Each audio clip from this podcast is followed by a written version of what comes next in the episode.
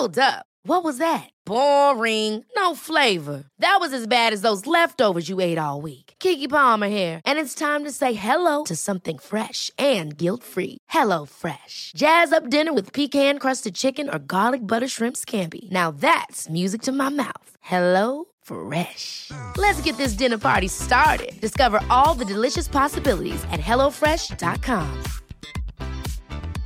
Selling a little or a lot? Shopify helps you do your thing however you cha-ching. Shopify is the global commerce platform that helps you sell at every stage of your business. From the launch your online shop stage to the first real life store stage, all the way to the did we just hit a million orders stage. Shopify is there to help you grow. Shopify helps you turn browsers into buyers with the internet's best converting checkout. 36% better on average compared to other leading commerce platforms because businesses that grow grow with Shopify. Get a $1 per month trial period at Shopify.com slash work. Shopify.com slash work. Richard, you and I have tackled a lot of big problems on this podcast, but I don't think any are bigger than climate change. Agreed. I can't think of any other issue that involves greater opportunities, challenges, or peril if we don't do it right than finding solutions for climate change. Well, that's why we call this show How Do We Fix It? Moving to Net Zero America with Eric Larson and Jesse Jenkins.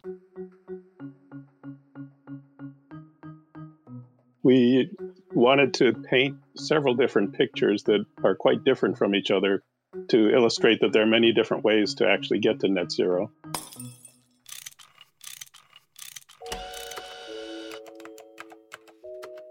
Our show is about fixes. Yeah, how to make the world a better place. How, do we fix it? How do we fix it? Joe Biden will be president within weeks, and he's promised to launch a program that will practically eliminate U.S. greenhouse gas emissions by the year 2050. That's just 30 years from now. And since the main greenhouse gas is carbon dioxide, which is emitted whenever we burn fossil fuels, that means massive changes in how we power our economy and even in our personal lifestyles. This week, a groundbreaking new study has been published by researchers at Princeton University. It's called Net Zero America. It looks in great detail at different pathways that we can take to reach the goal of ending greenhouse gas emissions. Climate hasn't been a big priority for the US government over the past four years, to put it mildly. But that's about to change. So the timing on this report couldn't be better. Our guests are two of the principal investigators on the report. Jesse Jenkins is an engineering professor at Princeton who works in the school's Andlinger Center for Energy and the Environment. And Eric Larson is a senior research engineer in the Andlinger Center and the author of dozens of papers on ways to produce cleaner energy. They both join us from my hometown, actually, Princeton, New Jersey. Welcome to How Do We Fix It? Thank you. Yeah, thanks for having us. Your study, Jesse, it involves five different pathways to getting the country to net zero greenhouse gas emissions by 2020. Let's start by explaining just what net zero really means. Yeah, net zero means that we produce no more CO2 emissions or greenhouse gas emissions each year than we remove from the atmosphere due to human activities. And until the world gets to net zero greenhouse gases, um, we're going to continue to see accelerating climate change and potential risks and damages. So it's a critical goal, and we're trying to point a way for the United States to lead to that target. Before we get to the different proposals or possible pathways to uh, net zero, why is this goal so important? Eric? It's important because without net zero, we're going to continue building up greenhouse gases in the atmosphere. And as long as we do that, we're going to continue to warm the earth above what it naturally would be. And so we need to get to net zero so that we can basically stop the warming eventually. You know, climate change is a challenge driven by the total accumulation of greenhouse gases, not the rate at which we produce them. And so it's a little bit like when you're trying to fill up a bathtub. Um, if you keep adding water to the tub, the level's going to keep getting higher and higher. And so what we need to be doing is reaching the point where we are not putting any more water into the tub than the drain is taking out of the bottom. And that's net zero. And ideally, if we want to then bring down you know atmospheric concentrations later, we would want to go to net negative, meaning we are we're actually pulling more out of the bottom of the drain than we're contributing from the faucet. Yeah, that's a really important distinction because even if we reach net zero, which is a hugely ambitious goal, we still have in the Earth's atmosphere the same amount of carbon as we have now, or, or perhaps more. That's right. And uh, the, the lifetime of carbon dioxide in the atmosphere is quite long. And so that's the reason, um, even if we stop today completely, we're still going to get some warming that goes on as a result of, of the CO2 staying in the atmosphere. And, and that's why the transition to net zero is so urgent. Um, we need to make as rapid progress towards that goal as possible to limit future damages and impacts from climate change. So, in order to help policymakers and really all of us understand how this can be feasible. It just seems like such a massive task.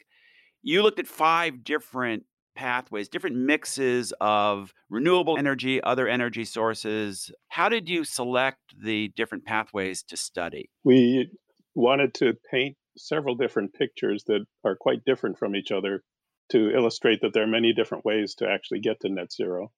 So our five different cases have quite different features and, and we can draw insight from that. So one of the, the variables you looked at is what you call max electrification, turning a lot of things that we now do with liquid fuels in a lot of cases or natural gas, such as home heating and transportation, to running on electricity. How how does that all work? Well, um, uh, you might have seen more and more electric vehicles on the roads lately. So, uh, electric vehicles are getting more affordable as the cost of batteries declines um, and their range improves, which makes them more practical choices for a lot of people.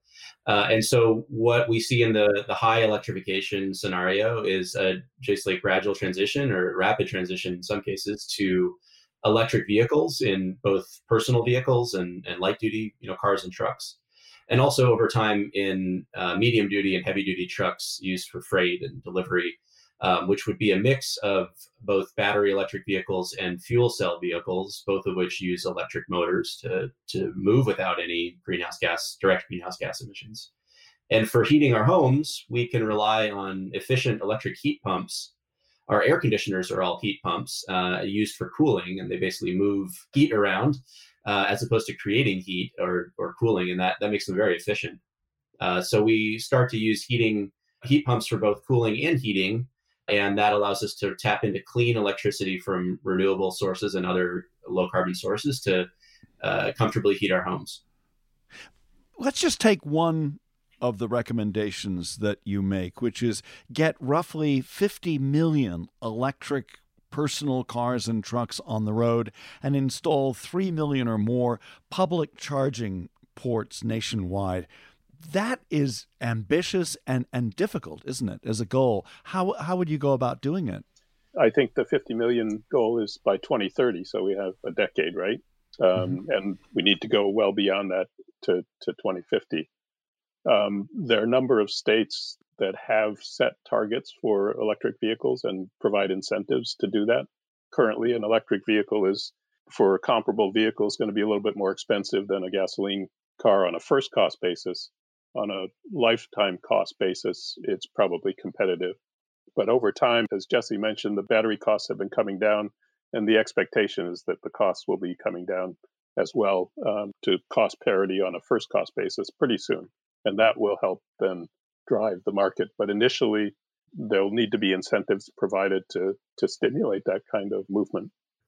As we work to use electricity for all of these functions that are now being run by fossil fuels, it means we need a lot more electricity, right? I mean, we can't just replace today's fossil fuel based electric power with renewable energy. We have to go farther, don't we?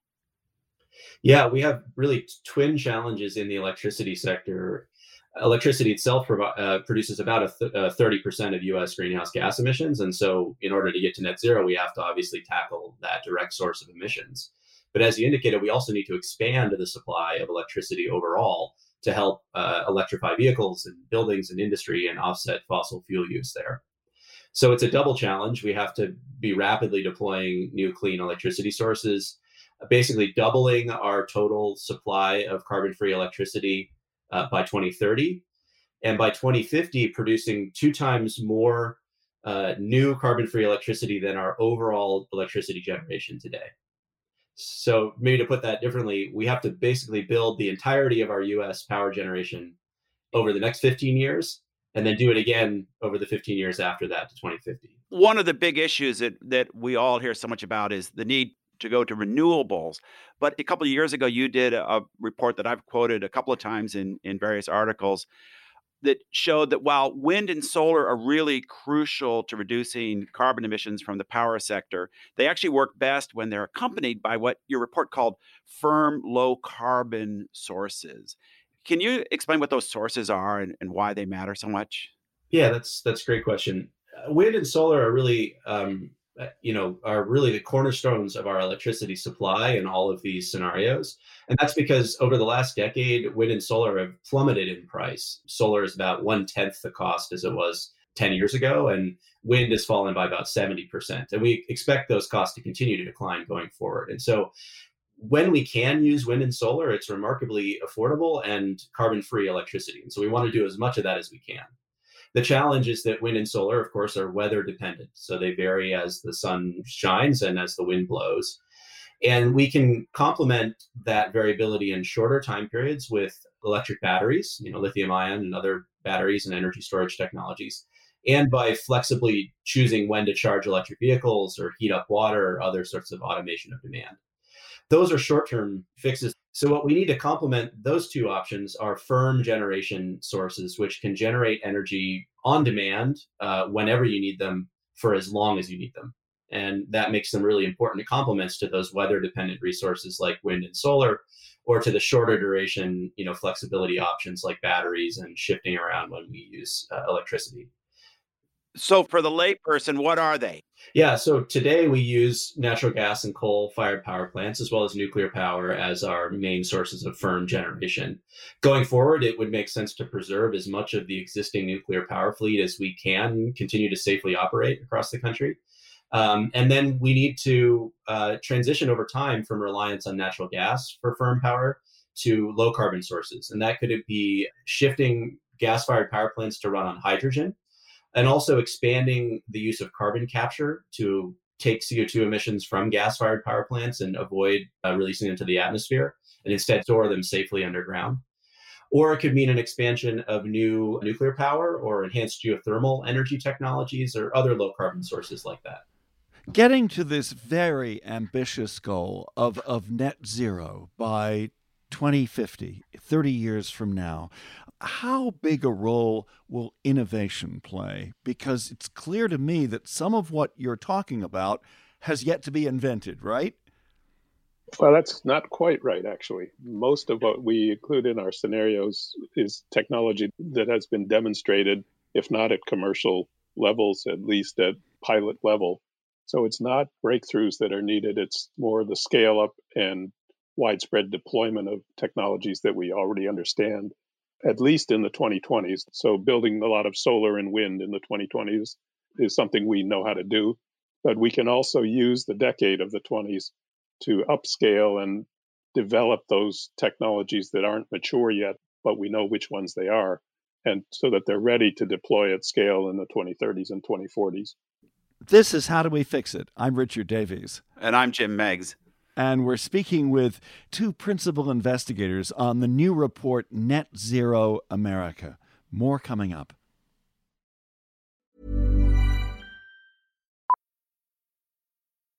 Millions of people have lost weight with personalized plans from Noom, like Evan, who can't stand salads and still lost 50 pounds.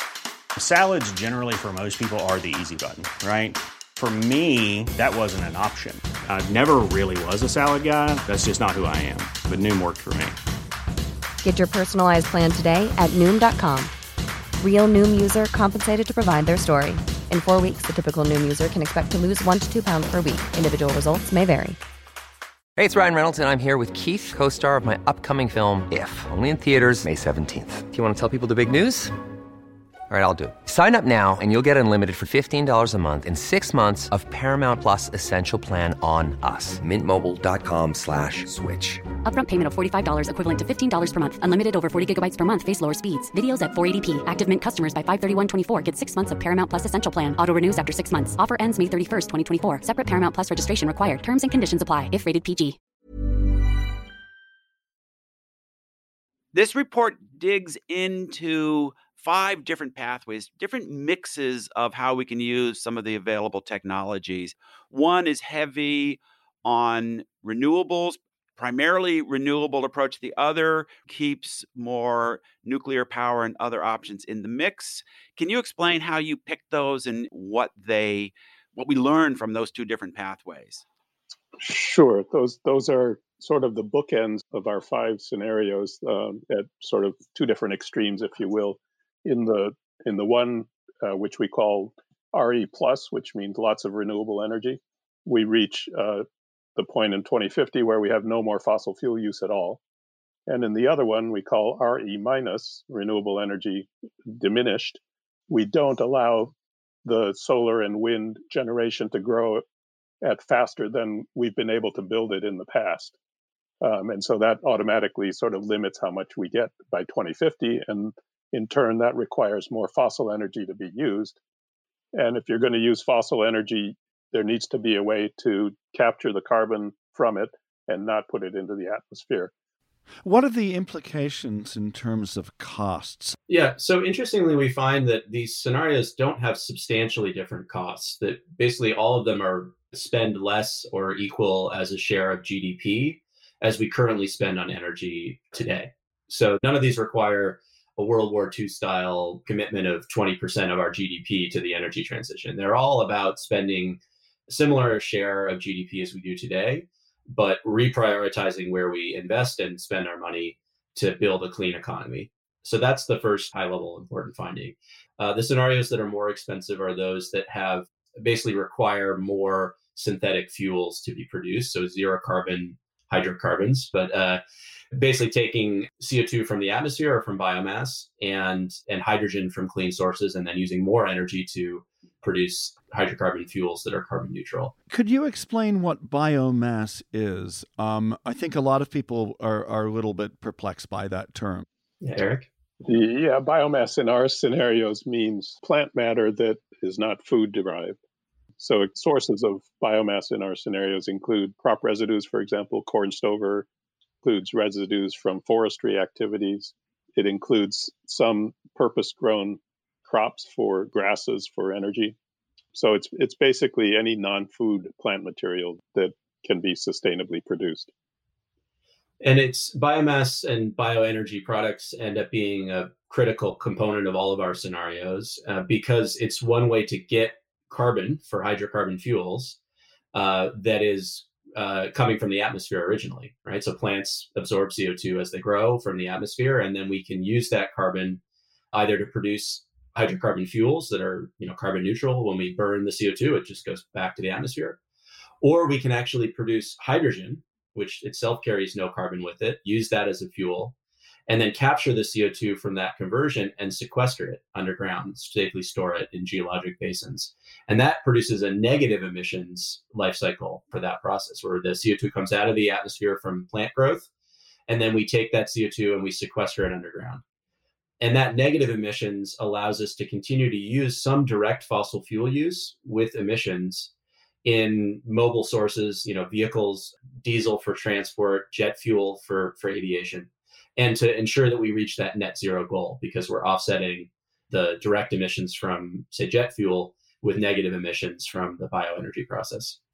That's a pretty neat trick that you can come up with a form of energy production that still lets us have trucks and airplanes and yet results in a net reduction in CO2 in the atmosphere. How big a role do you think that can play? That has to play a big role to get to net zero in most of our pathways. In particular, the case that we talked about, renewable constrained case, RE minus, that one needs a lot of CO2 capture from biomass to get the negative emissions to offset the greater fossil fuel use. So it's really critical in, in almost all of the scenarios. Yeah, the trade off or the alternative, which we see in the 100% renewable scenario, is the need to basically double again overall electricity production. So we, we need in that scenario to grow overall electricity supplies by four times current levels. So we have to use electricity to take CO2 out of the atmosphere, use electricity to produce clean hydrogen, and then use more electricity to stick the two together and make hydrocarbon fuel. And, and so all that's very energy intensive. And, and that's the main alternative to this negative emissions bioenergy process, which allows us to keep using some fossil fuels in the most costly and hard to decarbonize sectors. Those are basically our two choices. Speaking of, of negative emissions, uh, you talk about carbon capture and storage. Uh, what are they? I mean, how, how do they work? Yeah, so I think most people would think about smokestack from a power plant with CO2 coming out, and you have a tailpipe technology that you attach to it, and it's a chemical process that ab- selectively absorbs the CO2 out of the flue gas stream, and then you concentrate that into a pressurized form that you can then inject into underground formations that are porous in a sense, and so can take the CO2, but also have a secure what's called a cap rock that keeps the CO2 from coming back up to the surface. So it's really putting fossil fuels fossil carbon back to where it came from originally. So that's that's the storage part of it. The other capture technology that's important in some of the scenarios is called direct air capture. And this is where you basically set up a big set of fans that are blowing air across some kind of a either solid or liquid absorbent that pulls the CO2 out of it. Uh, and then again, you concentrate that CO2 and inject it underground. The challenge with that technology is that even though we're, we're worried about 400 parts per million of CO2 in the atmosphere, that's a pretty small concentration when you're thinking about a chemical process to extract the CO2 from that. Whereas a flue gas on a power plant a, has a much higher concentration, so it's actually cheaper to extract it at that point. Um, but you don't get negative emissions unless you, you're taking it directly out of the air. Yeah, and our the scenarios that use a lot of direct air capture, the scenarios that basically max out the use of biomass. So if we can, you know, plants are direct air capture, and if we can use plants and plant material first, uh, that's going to be a cheaper and uh, more affordable option than trying to absorb CO2 through these chemical processes. All of your pathways involve a heck of a lot of electricity, as you've already explained. And the electricity has to be moved around more. The sun is shining in Indiana, but not in New York State. Maybe we're going to be moving electricity farther than we typically do. But what do we need to do to upgrade our transmission capabilities? Yeah, we really might be looking at a new era of substantial, you know, national infrastructure construction here on a number of fronts. And one of those key ones is transmission expansion. Um, we built out most of our current power grid in the post-war era, you know, through maybe the 1980s, and and we've sort of been using that same grid for the last few decades with some you know replacements and augmentations. Going forward, if we want to rely primarily on cheap, clean American wind and solar power, we have to extend our grid to reach the places where the wind is you know most uh, cost effective and where solar power is most cost effective it's primarily driven by wind expansion because wind is more location specific. We have more flexibility in where we put solar power, so we can put it closer to where we consume. But to tap into the best wind resources, say in the Great Plains states, we need to expand our transmission grid to move that energy from where it's produced to our cities and factories and other places where we consume it. So that's a big lift. Just like the need to substantially expand the amount of electricity we generate, we also need to substantially expand our ability to move that electricity around the country. You say that transitioning to an energy system without greenhouse gas emissions by 2050 is possible and affordable and would save tens of thousands of lives. Talk about the health benefits. Yeah, the, the health benefits are pretty substantial. Um, the, the first thing that happens in all of our scenarios is that coal fired electric power goes away within the decade. And that's a source of something like 40,000 premature deaths avoided by, by that alone. And then you have in transportation, as you switch to electricity, you're reducing the pollution that that is closest to people on the street that has positive benefits for health outcomes. So it's it's pretty clear that we're going to have a much cleaner economy if we are able to go down this pathway. Joe Biden likes to say, when I hear the words climate change, the word I think of is jobs. Your report looked at the implications of these technological shifts in terms of jobs. What, what did you find? What we find is that uh, transitioning to a cleaner energy pathway actually leads to an increase in overall employment in energy supply related activities. We do see a decline in employment over time in fossil fuel sectors. Um, and that decline is offset, more than offset, by a substantial increase in employment, primarily in wind power, solar power, and transmission uh, and, and distribution grid related jobs. Okay, let's imagine that it's now 2050 and our society has wisely followed some version of, of the pathways that you lay out here. We've gotten to net zero. Jesse, I know you have a, a young child. How will all of this have affected his lifestyle? Yeah, that's something I think about a lot. My son will be the same age as I was when he was born in 2050. So maybe he'll be having his first child uh, around that time as well. And it's interesting because energy and how we make and use energy in many ways is invisible to most of us in our daily lives. And in some ways, I think that will be the case as well. You know, he probably won't notice a lot of these changes at a conscious level. But what he will probably notice is that you know the night sky is clearer and the air he breathes is is much clearer wherever he lives because the vehicles that contribute so much of the urban air pollution that we all are exposed to and that produces smog and and obscures the sky all over the country will have been almost entirely eliminated. So he'll have cleaner air um, you know it'll be a quieter experience in a lot of cases where you're driving your car around will be quieter uh, both inside and outside the vehicle.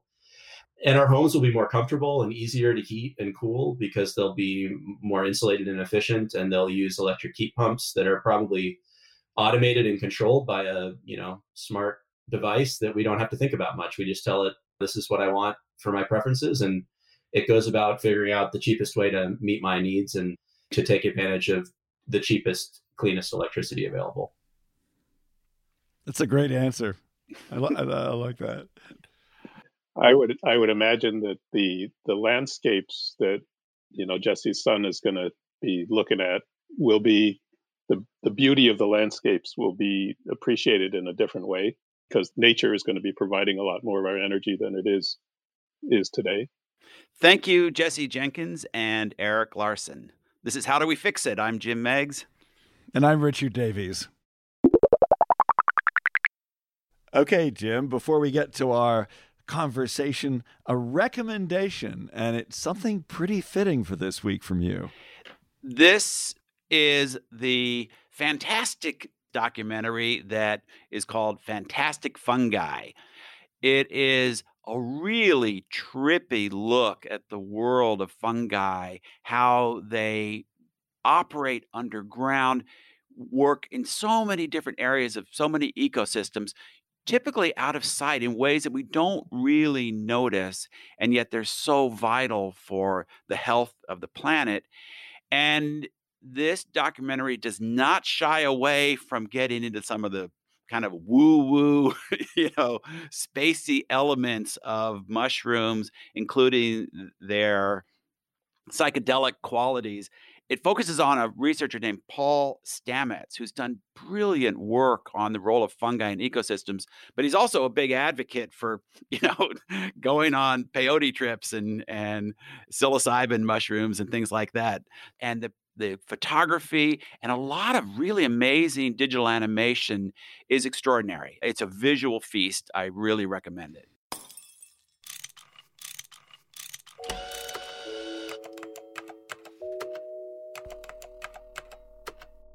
All too often, when it comes to talking about climate change, the discussion turns to averting disaster rather than looking at some of the opportunities and excitement around this challenge that faces us. I, I like their description of how the air will be cleaner, so you'll be able to see the night sky with greater clarity. And the tens of thousands of lives that'll be saved because there's less pollution. That's right. You know, when people talk about reducing carbon dioxide, they often forget that when you eliminate the burning of fossil fuels, you're also eliminating a lot of other nasty stuff that gets in the atmosphere. Look at diesel trucks, for example we we often worry about the disproportionate impact of pollution on poor communities. Well, if we could get diesel trucks off the highways, which tend to run through poor neighborhoods a lot, you certainly see that in New York, that would mean so much for the health in those communities with high rates of asthma. But fighting climate change, recognizing that we can't just tinker around the edges with this problem is really crucial. And both Jesse Jenkins and Eric Larson, Jim, made the point very clearly that many jobs will be created as we get serious about climate change and transition to net zero emissions. New jobs in renewable energy and expanding the electric power grid. Those are great opportunities. But if on a federal level we try to base policy on which pathway generates the most jobs, that could mean we're actually focusing on the least efficient, the most expensive, the slowest path to reducing carbon emissions. We should be looking for the for the whatever brings down the most amount of CO2 for the least amount of money. And so that we can get there sooner. That should really be our focus. The jobs are a wonderful side benefit, not the main purpose. One area where I don't quite agree with them on is I do think that a lot of what they're talking about, getting to net zero by 2050, is going to require there to be many innovations and inventions in the next 30 years that haven't been made yet. Well, yet. that would be great. We may not get there. I also think it's important to recognize the benefit of public private partnerships. And an amazing example of a public private partnership that we're all going to benefit from shortly is this Operation Warp Speed to develop vaccines.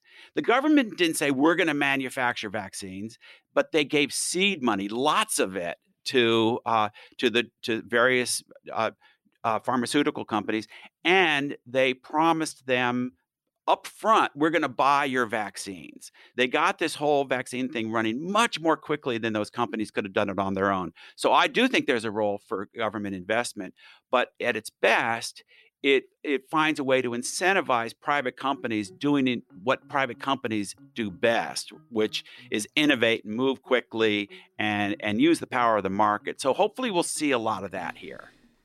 Something you mentioned is is in my perfect world. We should do a future episode, Jim, on Jim Meigs's perfect world. I love that. That sounds like the kind of podcast that would exist in my perfect world. it's how do we fix it? I'm Richard and Davies. I'm Jim Meigs.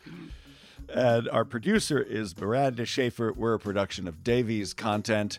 Uh, if you want to make a podcast or improve the one you have, then check us out at daviescontent.com. Dot com and thanks for listening. This podcast is part of the Democracy Group.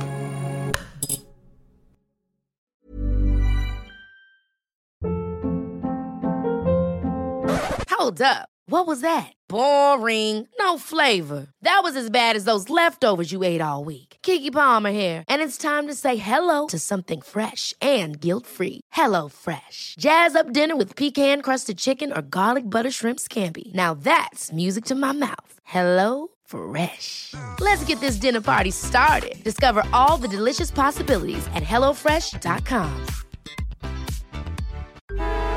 Traffic jams, tailgating, pileups. Ugh, the joys of driving. How could it get worse? The federal government wants to have a say in what you drive. That's right. The Biden administration's EPA is pushing mandates that would ban two out of every three vehicles on the road today. Don't let Washington become your backseat driver. Protect the freedom of driving your way. Visit EnergyCitizens.org. Paid for by the American Petroleum Institute.